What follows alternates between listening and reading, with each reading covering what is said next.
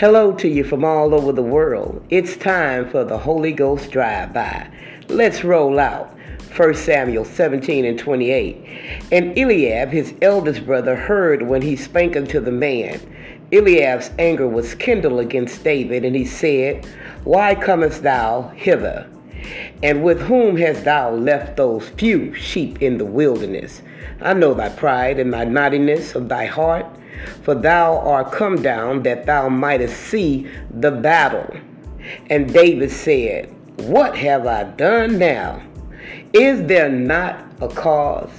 Listen, when you get activated truly and you hear the voice of God calling you to come up to the front, and you are coming up to the front to stand in your rightful position, don't get along when everybody else who's been in the front get mad.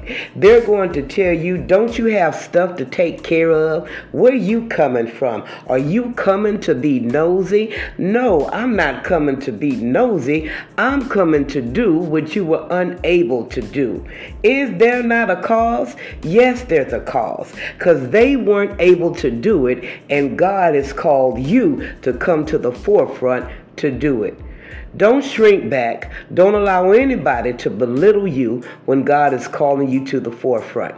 He knows exactly what He put in you while He had you in the back. He put a lot of strength in you, He put a lot of talent in you, He put a lot of creativity in you. To everybody else, you were missing from the scene, but to God, you were being prepared to make your way to the front because there is a cause.